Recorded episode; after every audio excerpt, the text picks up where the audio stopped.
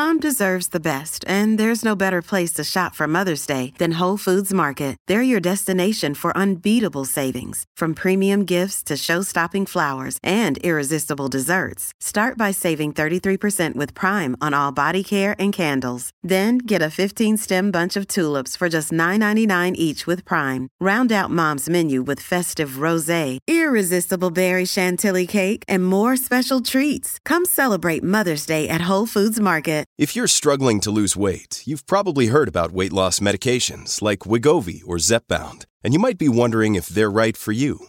Meet PlushCare, a leading telehealth provider with doctors who are there for you day and night to partner with you in your weight loss journey. If you qualify, they can safely prescribe you medication from the comfort of your own home. To get started, visit plushcare.com slash weight loss. That's plushcare.com slash weight loss. plushcare.com slash weight loss. Look, Bumble knows you're exhausted by dating. All the must not take yourself too seriously and 6-1 since that matters. And what do I even say other than hey? well, that's why they're introducing an all new Bumble with exciting features to make compatibility easier, starting the chat better, and dating safer. They've changed, so you don't have to. Download the new Bumble now. Welcome to the New Books Network. Hi, everyone. This is the New Books Network's Drugs, Addiction, and Recovery podcast. My name is Lucas Richert. Today, we're very fortunate. We have Professor Erika Dyck as a guest.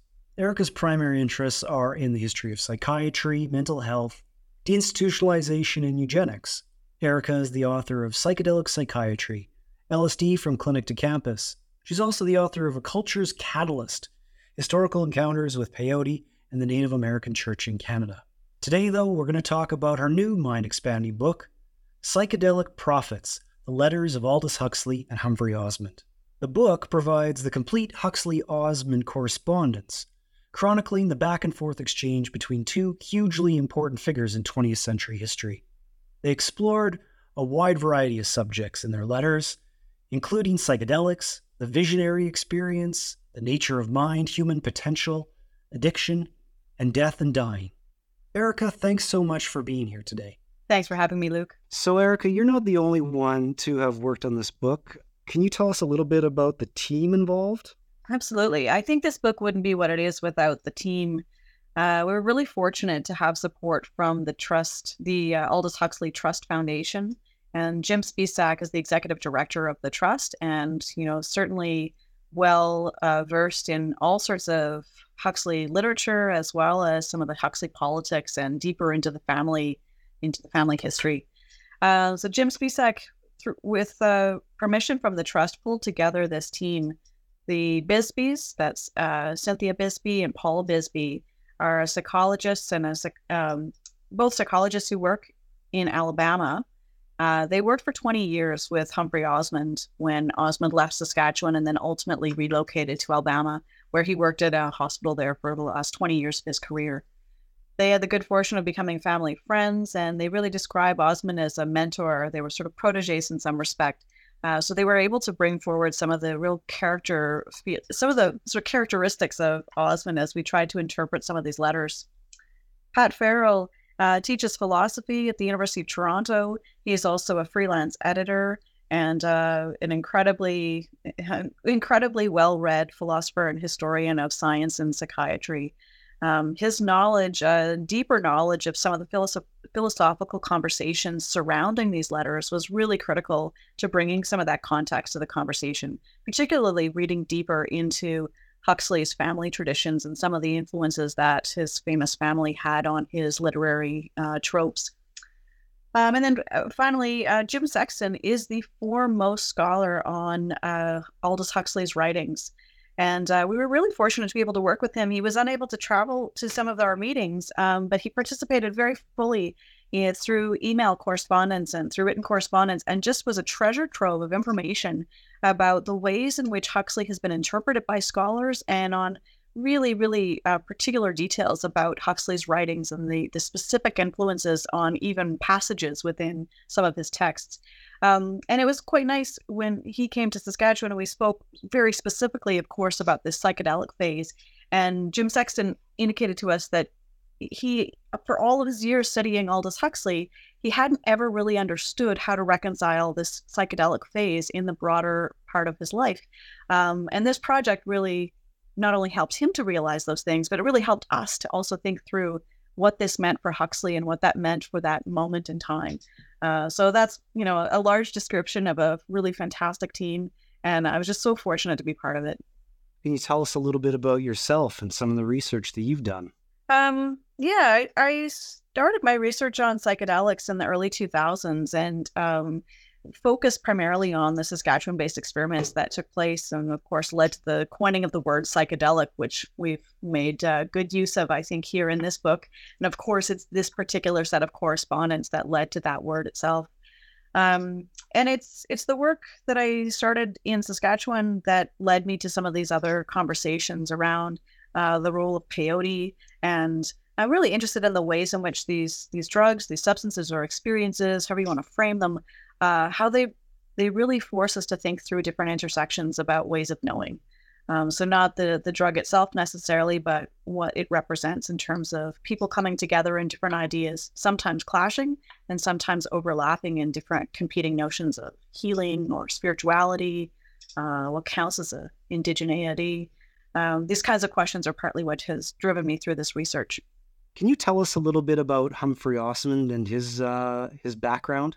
Yeah, Humphrey Osmond is is a really fascinating character, and I certainly hope that this book draws more attention to him. But I think he's starting in in this phase of his legacy. I think a number of scholars are beginning to look at him. So he was born in England. Um, he participated in the First World War. He worked as a surgeon on a Navy ship.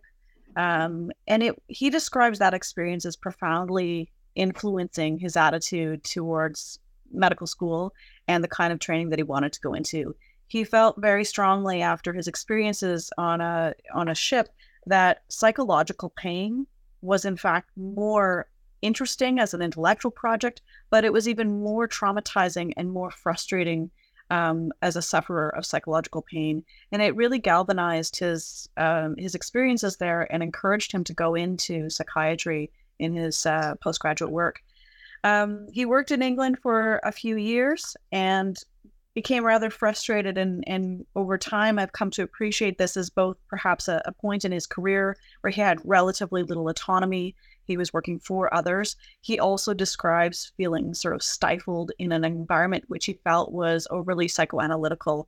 Um, and he took advantage of an opportunity to come to Canada in 1951. He had responded to an ad that had been placed in the Lancet um, by the Premier of Saskatchewan, who had also been serving as the health minister. And they were aggressively recruiting people, primarily from Britain, but also from uh, really throughout the British Empire. Uh, they were recruiting people to high, relatively high ranking positions in research. Osmond showed up in Saskatchewan. His wife never forgave him, I don't think. um, the winters were a little bit different from London, so was the cosmopolitan nature of the place, or lack of it, if you will. Uh, but they moved to this relatively small farming community, which was home to what was then described as the largest psychiatric facility in the British Commonwealth. Um, now, there are lots of stories that dispute that, but it, certainly the local folklore was such that people felt that this was indeed the largest Victorian asylum in the in the British Commonwealth. Within a couple of years, he became the superintendent of that facility, and he described it as, you know, the worst expression of humanity. He found it to be just appalling the conditions that people faced. Um, we know now from going through records of patients there that about 75% of the people who were committed to that institution lived the rest of their lives in that place. They did not leave. Wow. They weren't considered capable of rehabilitation um, and it became a warehouse much more so than a treatment facility. And of course, this is not exclusive to Weyburn. We know that lots of asylums suffered the same fate, um, but Osmond became the director of that place and really set about engaging in reforms that he felt required a different approach to research and a different conceptualization of madness. So Osmond was treating alcoholics at Weyburn? that became part of what he ended up doing. And although alcoholics did not form a, a large part of the patient population, using what he would eventually call psychedelics, they found that um, being able to gain insight using psychedelics to prompt a kind of insight or a break, if you will, a sort of spiritual breakthrough. In some, you know, people describe it in different ways. Uh, that was particularly effective with people who were suffering from addictions or who had kind of got caught in a rut of uh, behavioral patterns. Um, initially, they wanted to use it to gain insight into schizophrenia as a model psychosis, but what they found was that it was a more effective treatment in addictions research and I presume that his research was contested or it was debated pretty heavily. Yeah, you know, it's very interesting. Early days, um, he had quite a lot of latitude and freedom and and very supportive colleagues. At least those who wrote to him seemed to be almost universally supportive. Now, there may have been others who decided not to write to him who were deeply critical, um, but they don't show up in the archival records there are you know a few a few um there are, let me start again. There's some suggestion that people were critical of some of his ways but they tended to be much more superficial. People were suspicious of his british ways for example. They were suspicious of his mannerisms but not so much on the research itself. And i think in some ways the lack of criticism is really symbolic of the nature of psychiatric research at that time this was a desperate state of affairs. Um, there were very few options available to people, and as I mentioned, with you know the vast majority of people being committed to facilities, psychiatric facilities, and dying in them, there weren't a lot of options, and families too were desperate to see better results.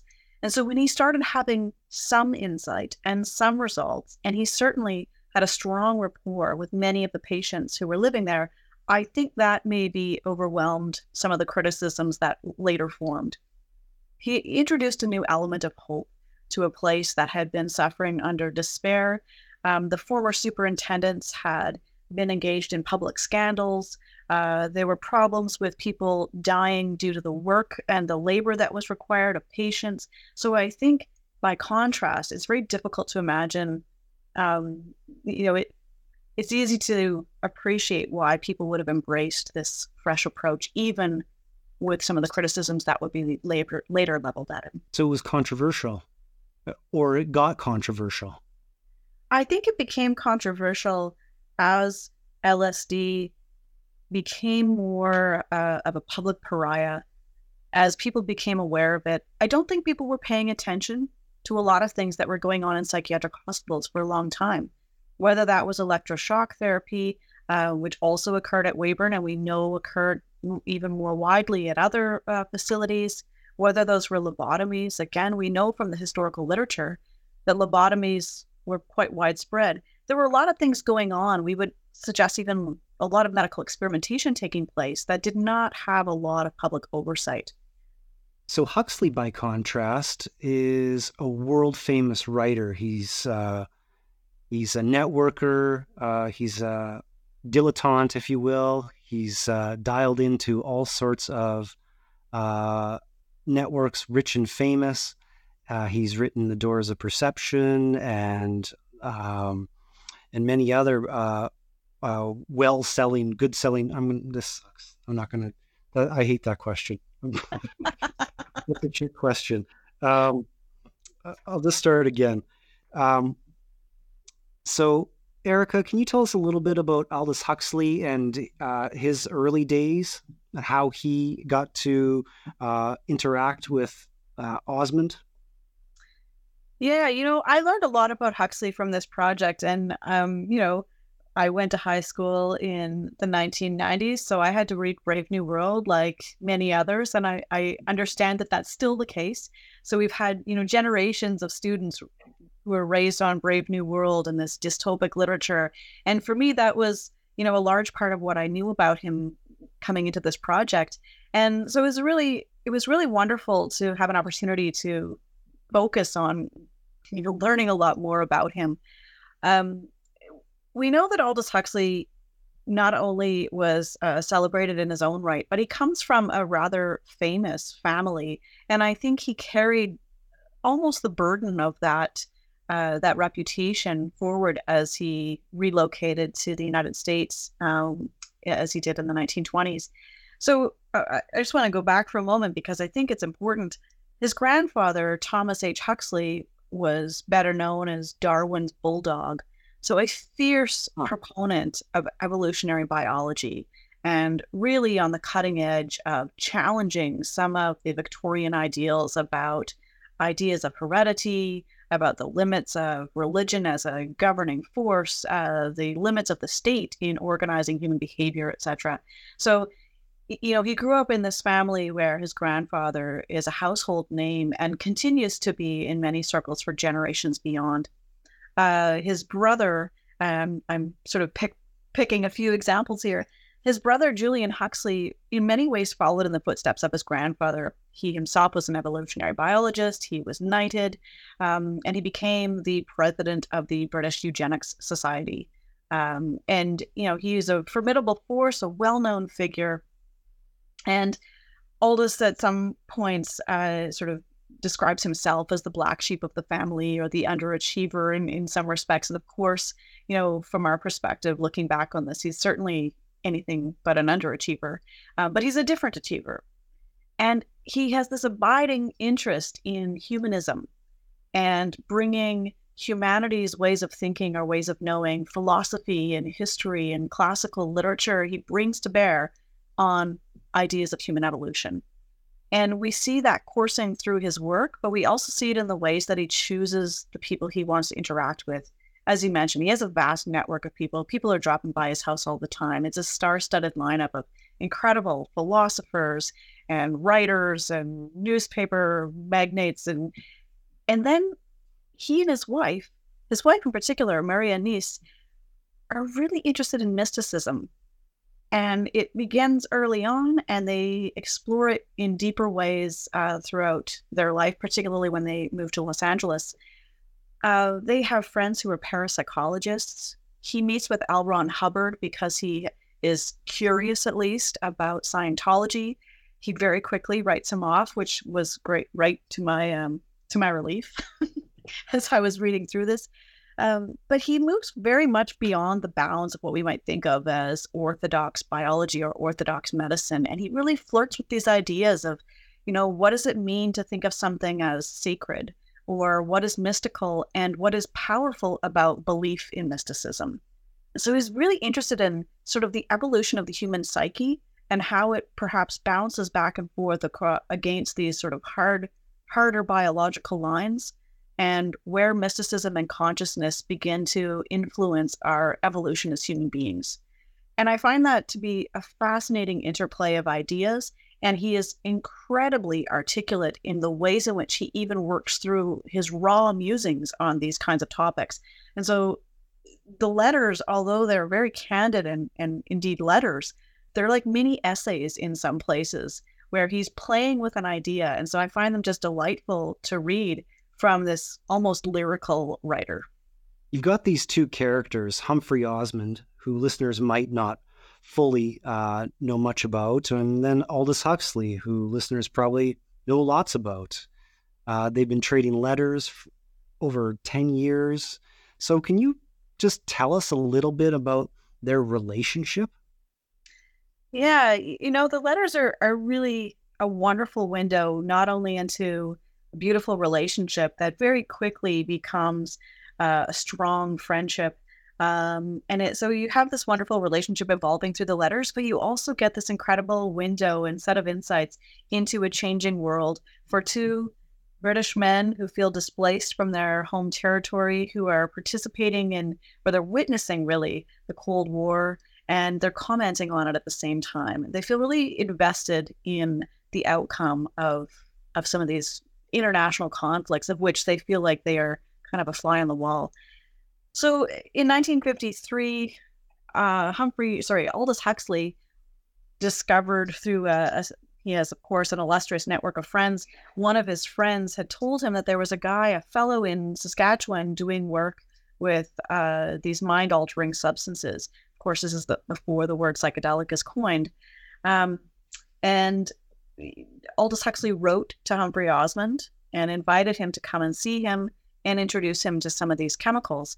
Um, and we know, of course, through Aldous's writings that he'd already flirted with different ideas about drug experiences or consciousness raising experiences, different things, whether it's Brave New World and Soma. He he kind of plays around with some of these ideas in his other books.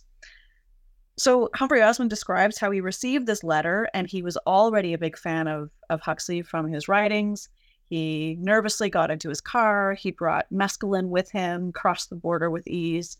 You know, this is before Colorado had passed its mushroom laws, but mescaline, of course, is from the peyote cactus um, not to be confused with mushrooms. He drove to Los Angeles. He met Aldous Huxley and his wife Maria, and they had their first mescaline experience together. And uh, it was so that it's beautifully captured in the letters. And of course, this immediately forged a very strong bond. And they continued to write letters, as you said, for the next 10 years, right up until Huxley's death.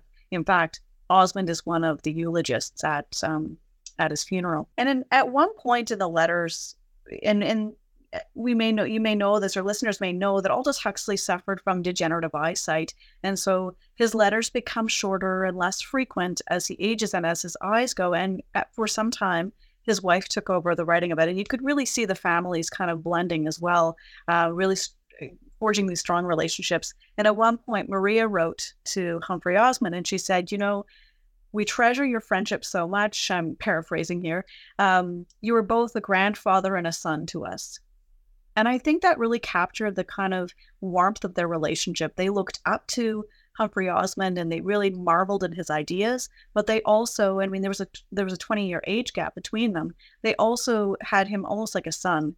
Um, they of course had their own son, um, but he was such a frequent participant in their family events, and they made sure to always visit and coordinate family trips and whatnot. That uh, he really did become like part of their family. That's just fascinating. Uh, can you say then, as you're working through some of these mini essays or uh, lyrical letters, how did you go about with the team involved making them accessible? Um, what did you do to the letters?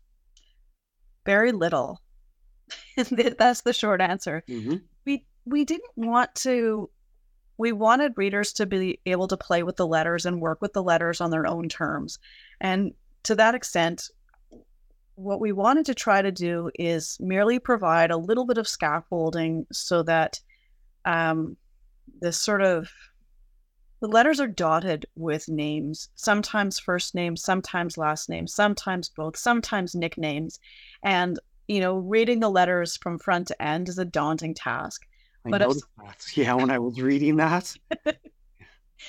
what we wanted to do is provide a kind of a light touch to uh, allow for those letters to be read with information about some of those names. Some of them are lost to history. We searched high and low. We spent days and days and days and hired additional research assistants with specific um, expertise in some of these areas. And, you know, there were there were some, especially some women who were only described by their first name, who were uh, one is described as Maria's witch, you know, um, and it was actually an affectionate name if you read it in the context of the letters. Um, but as they delve into, especially some of these unorthodox practitioners or thinkers, we found it incredibly difficult to identify all of them confidently. And so we did our best to try and provide a little bit, a very little bit of context, such that you could find out more about them, or you could be confident that that name matched the person that you may find on somewhere on Google. Um, of course, many of the names are common, but we tried to very carefully dig through and put them in context. That's we. I mean, the letters were handwritten, so I guess the biggest part was interpreting a Humphrey Osmond's handwriting. he writes in his own shorthand, and he has a very distinctive script or a way of forming his letters it takes a bit of practice and you kind of have to get his voice in your head before you can really follow it for sure. So all of those letters were read by multiple people, including his daughter, you know, his former uh, staff and colleagues, uh, you know, family members. We we tried to get as many eyes on that as possible, particularly in cases where they were difficult to interpret words, or as I say, he kind of uses a code sometimes um, so you really had to get into a rhythm of reading them. we also uh, tried to provide a fairly ample introduction and epilogue to give readers extra, um, I guess, extra tools or extra information for how to contextualize some of the things that they might come across in the letters. Uh, some of the letters are very brief, and we know, of course, that there were lots of meetings in between. And so we tried to fill in some of those gaps a little bit. Like we know they visited in New York, and there may be a gap in the letters or uh, a gap in the logic of the letters, I suppose. But really, in many ways, many of the letters speak for themselves. And as I said, as they function as sort of mini essays, I mean, maybe you can help me with this, but I think you can read them and follow them on their own. Uh, I, I shudder to think what our email correspondence might look like if when we're to do this 100 years from now. But they're fairly fulsome in the way which they respond to things. And interestingly, Humphrey Osmond kept a carbon copy of all of the letters that he sent to Aldous Huxley. So he had both copies of each, which is fantastic for this project, but also because Aldous Huxley's house burned down and all of his letters were lost. So, what do you think that says about Osmond? I've had a couple of thoughts on this. One, I think if, with that detail alone, I'm inclined to say he thought something great was going to come of this. And he he had the foresight to collect these.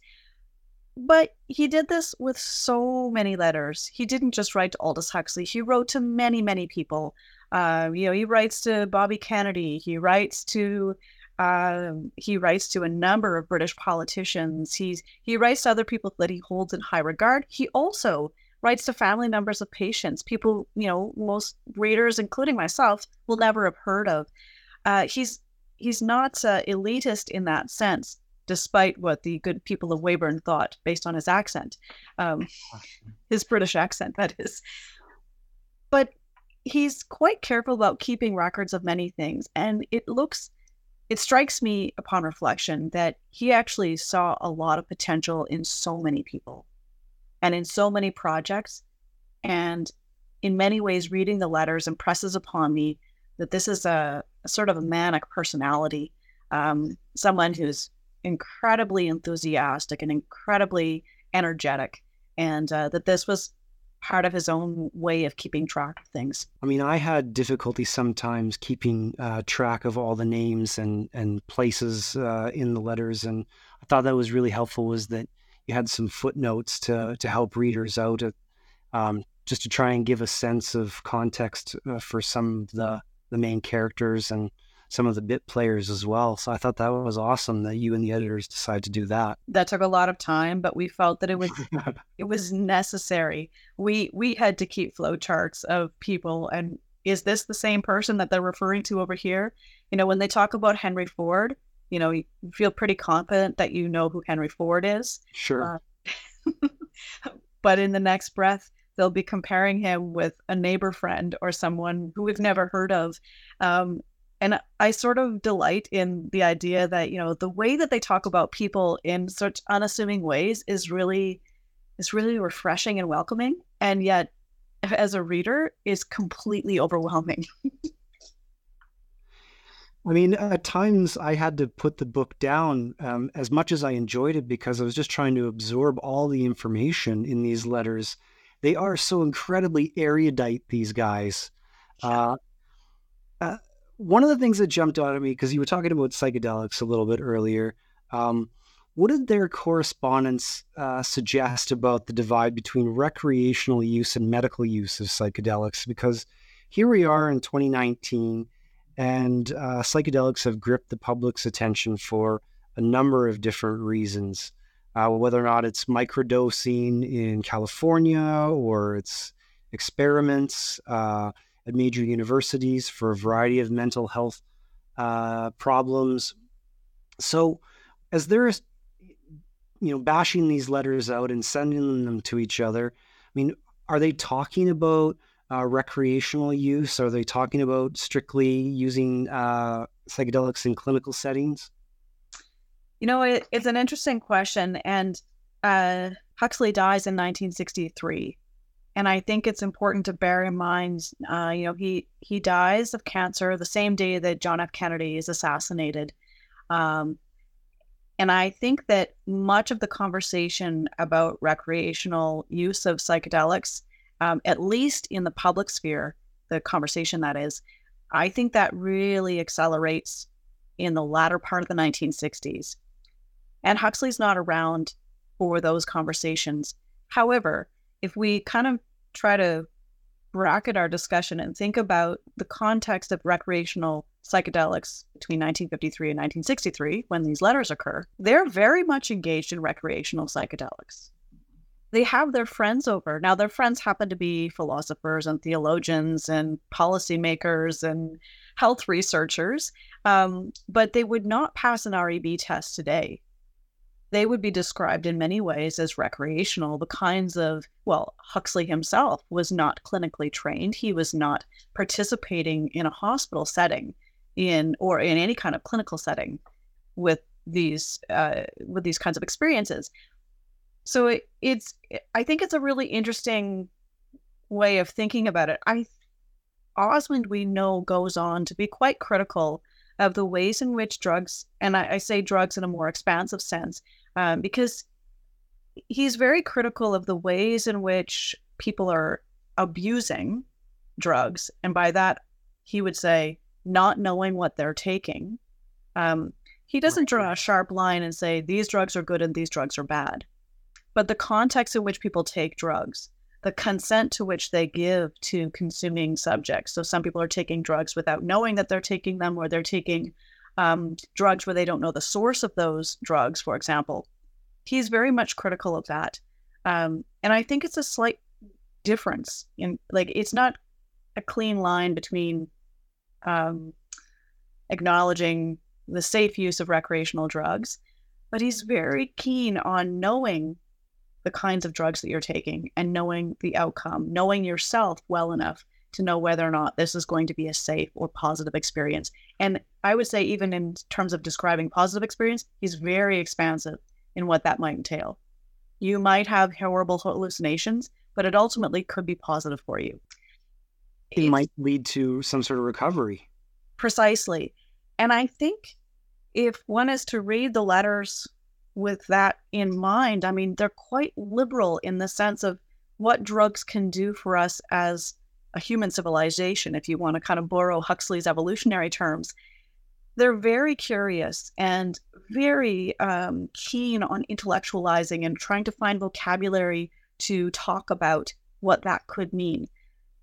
It's hard not to read them, though, knowing what happens a few years later, knowing what happens at the end of their relationship after Huxley's death. We know that there are other contexts in which these drugs are being taken and other vocabularies being assigned to the meaning of drug taking. Um, and Osmond weathers those storms, but he really retreats from the conversations about psychedelics at that time.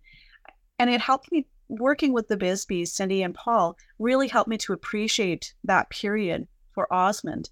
Um, they worked with him for the next, you know, for a 20 year period after this phase of his life and his career. And they said he never mentioned psychedelics or he rarely mentioned psychedelics. And so I think it's really telling how that played out for him that his notion of who should take them, what was recreational, what was acceptable, was a very different context, a different cultural climate. Does that answer your question? Absolutely. And uh, it's, it's incredibly intriguing. And what you're talking about really is the acceleration of the, the counterculture in the mid 1960s uh, carrying into the early 1970s. And that Huxley dies in 63 before that really heats up. Yeah, so Huxley was still alive when Timothy Leary lost his job at Harvard, for example. And here we get maybe a little bit of window or little insight into how they responded to Leary. And I think Leary, in many ways, comes to epitomize this this sort of countercultural response. They're very critical of Leary right up front. Um, but the reasons their critique is not leveled at him because he takes psychedelics or because he's interested in trying out these different experiences. Their critique is that he's being reckless and irresponsible in his promotion of them. And they take that very seriously. They were they promote it, of course, amongst their friends, um, and they also, in fact, Osmond goes and meets with students, and he goes to Haight Ashbury. He's not elitist in the sense that he thinks people shouldn't take them. He wants people to have knowledge, sort of informed consent, if you will. And that's part of what they are frustrated with Leary about is encouraging a kind of hedonism that they don't endorse. It's pretty safe to say, Erika, you breathed new life into the history of LSD and several other mind altering uh, drugs with your, your book, uh, Psychedelic Psychiatry. And I guess that's roughly 10 years old now. Uh, where has the field gone since you since you wrote that book uh, 10 years ago? Where do you think that this field is going? Well, thank you for that comment, but I cannot take credit for breathing life into this project at all. You know, as a historian, I tend to keep my gaze firmly on the rearview mirror. And uh, I, I think that it's a real coincidence that a number of studies be, started coming out right right around the time that I published the book, not because I published the book, but totally coincidentally. Um, for for whatever reasons, there seems to be a softening of so a softening of some of the regulations or some of the taboo, and I think I think in order to understand why that is the case, we, we do need to look at the deeper context. Um, I don't think that there's been a eureka moment that you know a drug has been proven uh, efficacious in a certain setting. I think more there's a a general frustration or a cultural unease about the ways in which we have been endorsing certain products or certain substances and not allowing for others. We know historically, and you of course know this better than most, probably having written three books yourself on this topic. Um, you know that over the last 60 or 70 years, our human society has imbibed in more pharmaceuticals and psychopharmaceuticals than ever before in human history.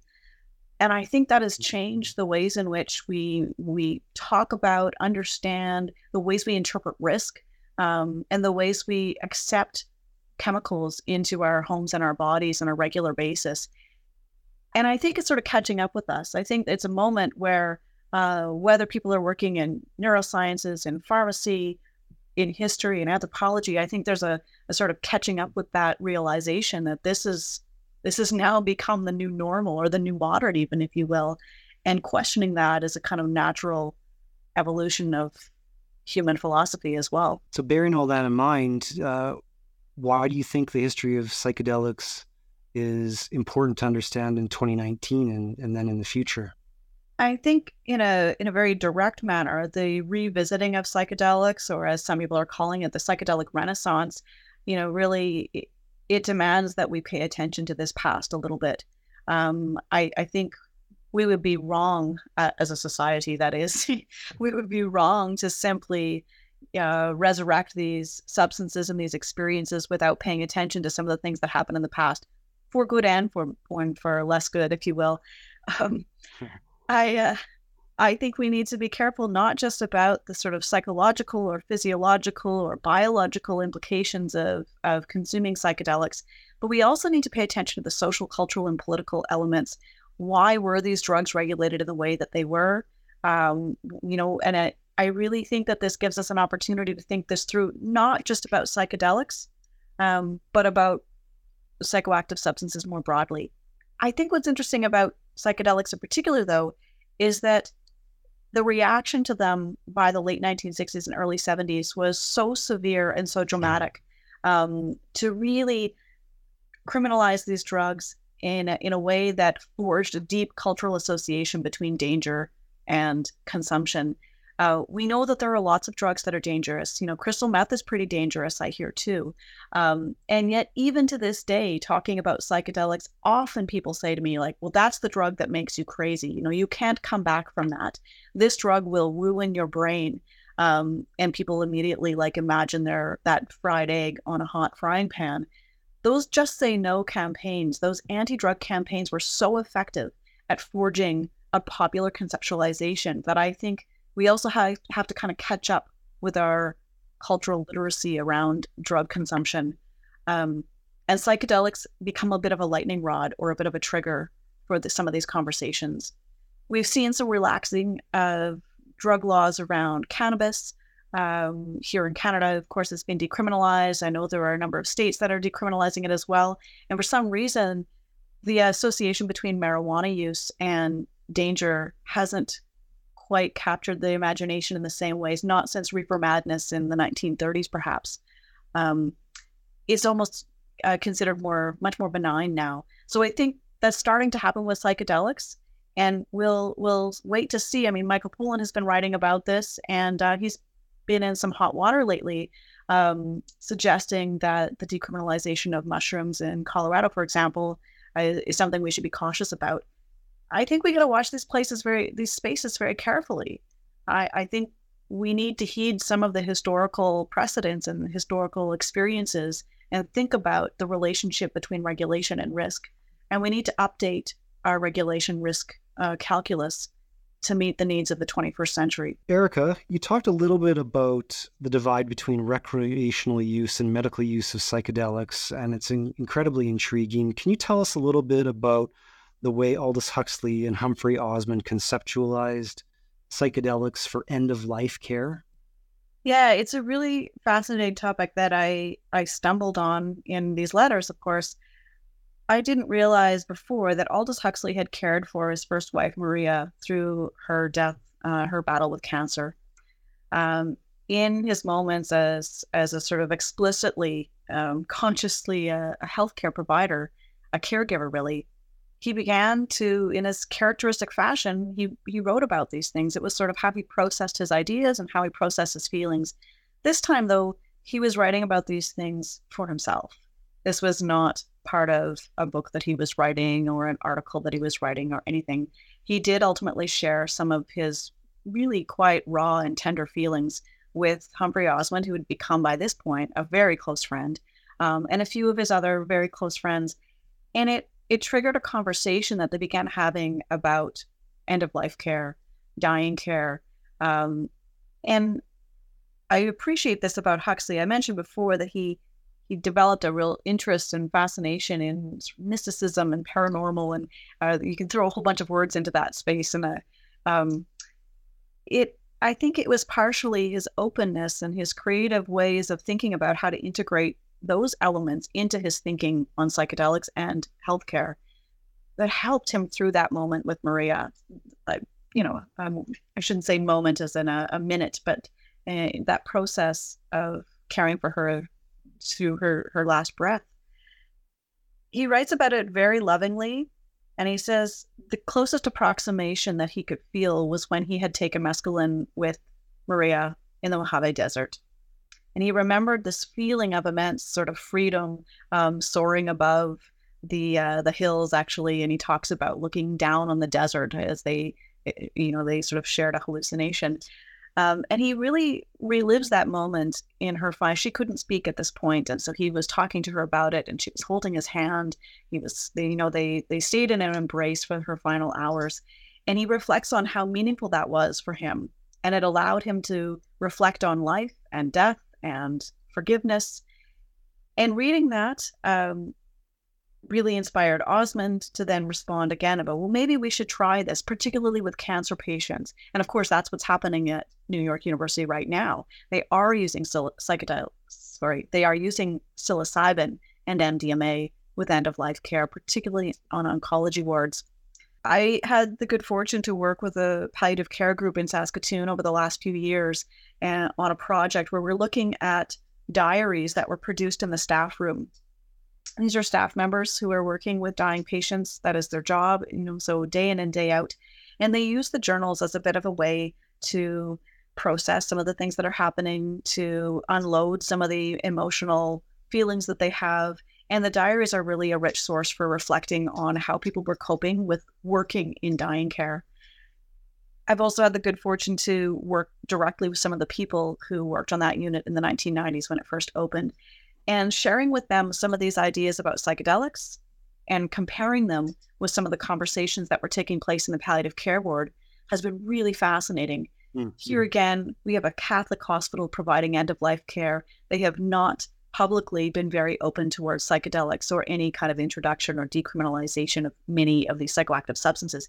And here, the staff said, that's kind of a neat idea. This drives us towards some of the things that we've been trying to articulate or that we have articulated in a different context.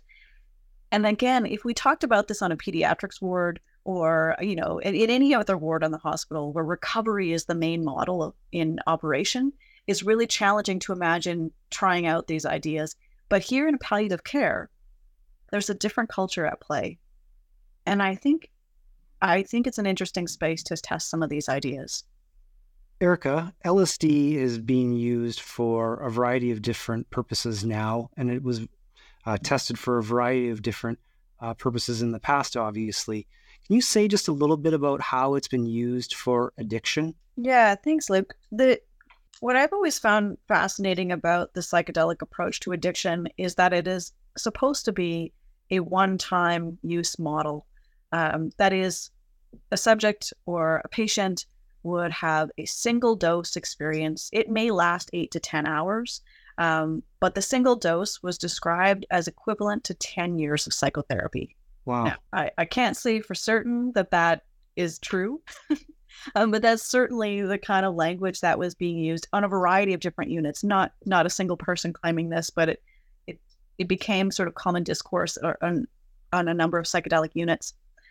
That being the case, um, if you imagine now applying that into an economic model, it's not very attractive for a pharmaceutical company. The single dose, you know, uh, the single dose therapy mm-hmm, flies mm-hmm. in the face of most of the psychopharmaceutical models that we see today that are daily use, lifetime use in many cases. Um, so I think that there's a really strong economic push against that. I think, though, 60 years later, 70 years later, part of that cultural um, reflection on this moment may also incorporate some of these economic concerns in a different way. Psychedelics first came on the market, so to speak, at the very same time, the very same decade that many of the first class antipsychotics and antidepressants came into play. So I think they were competing both in terms of a methodology as well as in terms of an economic framework. And we're now in a very different space in terms of how we might uh, generate some kind of criticism towards that economic model. You know what occurred to me? It seems that psychedelics, um, if it was a, a, one dose and you're cured kind of therapy, would be putting uh, Bill Wilson and AA out of business. Thank you for that correction. it's it's true. Um, the pharmaceutical and uh, sort of interruption was a one-time use but it wasn't a one time equals cure. It was a one time, like, disrupt the kind of, um, if you imagine addiction, and I, I, not everyone will describe it this way, but if you imagine it as kind of rutted behavior or behavior that has fallen into ruts, in order to kind of kickstart the process or get some insight into those ruts, there needs to be some kind of, well, Bill Wilson would describe it as hitting rock bottom or seeing God in his words. Um, but what Osmond and others would say is that this kind of intensive insight, this dramatic break almost, will help to generate the insight required to get on a path of a different form of recovery. So, to get you going to AA, to get you regularly seeing a social worker or a therapist or whatever it might be, to then get you on a path of recovery that you perhaps, and their argument is, that people were resistant to doing before while they were still firmly entrenched in those ruts. What's next then? I mean, now that you have have um, have gotten psychedelic prophets, the letters of Aldous Huxley and Humphrey Osmond out to readers, what are you turning uh, your eye on? I'm really interested in continuing to watch the psychedelic space. I I think that it's such a rich intellectual area. I mean, we know that it is inherently interdisciplinary it is fascinating to the public. Um, people are excited about what this means. And I think people are also quite uh, cautiously concerned about what this might mean. And I think that's a that's a really interesting set of conversations to have. I'm lately I've been exploring some of the history of palliative care, um, particularly because I'm curious about the application of psychedelics in palliative care. And again, although I'm inherently interested in the psychedelic element of that, I think the relationship between psychedelics and palliative care is another example of a space in which we have these challenging contests about what's the right thing to do. Uh, here we have a healthcare arena where the expectation is not rehabilitation. We're talking about trying to enshrine elements of dignity. Um, that's a really different conversation than trying to find a way to cure something or rehabilitate or facilitate some kind of recovery model. When we're talking about um, dying with dignity, it's a really different set of ethical and and medical conversations. And so I think the introduction of psychedelics in that arena is a really fascinating space for how we think about the ways we want to care for one another. Um, and also some of the elements of healthcare that have been quite uncomfortable, I think, in the over the last hundred years. And I, I don't mean dying care as an inherently uncomfortable subject. I mean, is it okay to talk about spirituality in the hospital? Is it okay to not have visiting hours, but rather have families or prayer groups or social workers present in this otherwise clinical space or space that's reserved for clinical encounters. And even if we want to push that a little bit further, should our healthcare system be updated to acknowledge the many, many spaces where healing takes place that is outside the clinical context?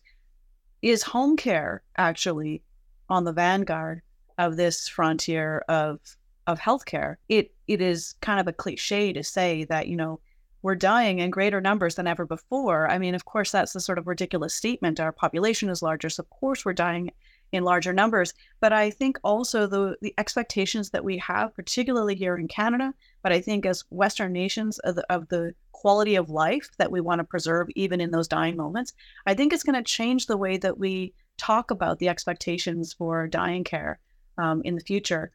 And I really hope that this allows us to have a more expansive and more creative set of conversations about those intersections about citizens, human rights, and healthcare. Erika, what kind of advice do you give younger researchers and writers that are trying to get that first book out? I wish I had a, a standard answer for that. Um, it's a tricky question because I think everyone has a different relationship, both with the research that they're engaged with and the writing process itself. Um, but really, I think it, it's work like anything else. Um, it's you know five percent inspiration and ninety five percent hard work. And if you wait until you feel like you're in the mood to write the perfect sentence, you might wait a long time. Um, and sometimes it's just kind of elbow grease that that gets the work done. And and that sounds maybe overly simplistic, but um, I think writing is like any any other kind of work. It takes dedication. yeah. Do you have some sort of? I know there's no magic formula, but on the other end, uh, do you have some sort of writing kryptonite? I drink a lot of coffee. What stops you? um, what stops me? Yeah, what prevents you from getting uh, pen to paper? I I feel very fortunate to have had a lot of support, um, particularly in the early phase of my career to make sure that I had time and the opportunity to explore different ideas and and the luxury of putting pen to paper. And I like to try to remind myself of that as often as I can and remember that sometimes it's important to let other voices ha- uh, be heard and to try to find ways of facilitating that. And I don't feel bad about putting my own words aside, uh, particularly you know, when I have an opportunity to try to help somebody else get their voice um, out there, or or maybe just the confidence to let their voice be heard. I don't know if that really answers the question. Um, I'm really proud of the people that I've had an opportunity to work with, and I'm I'm very proud of the work that they're doing, and I'm excited to see them feeling enthusiastic and and getting recognition for the original work that they're bringing and the challenging questions and ideas that they bring to this community, and and I think that's really exciting, and I, I really want to encourage that maybe this is a great place to end. I want to thank you so much for being here. Erika's book, Psychedelic Prophets The Letters of Aldous Huxley and Humphrey Osmond, captures a relationship of two very clever minds, and I think adds wonderfully uh, to the contemporary discussions about LSD and psychedelics more generally in today's society. Thanks so much, Erika. Thanks, Luke.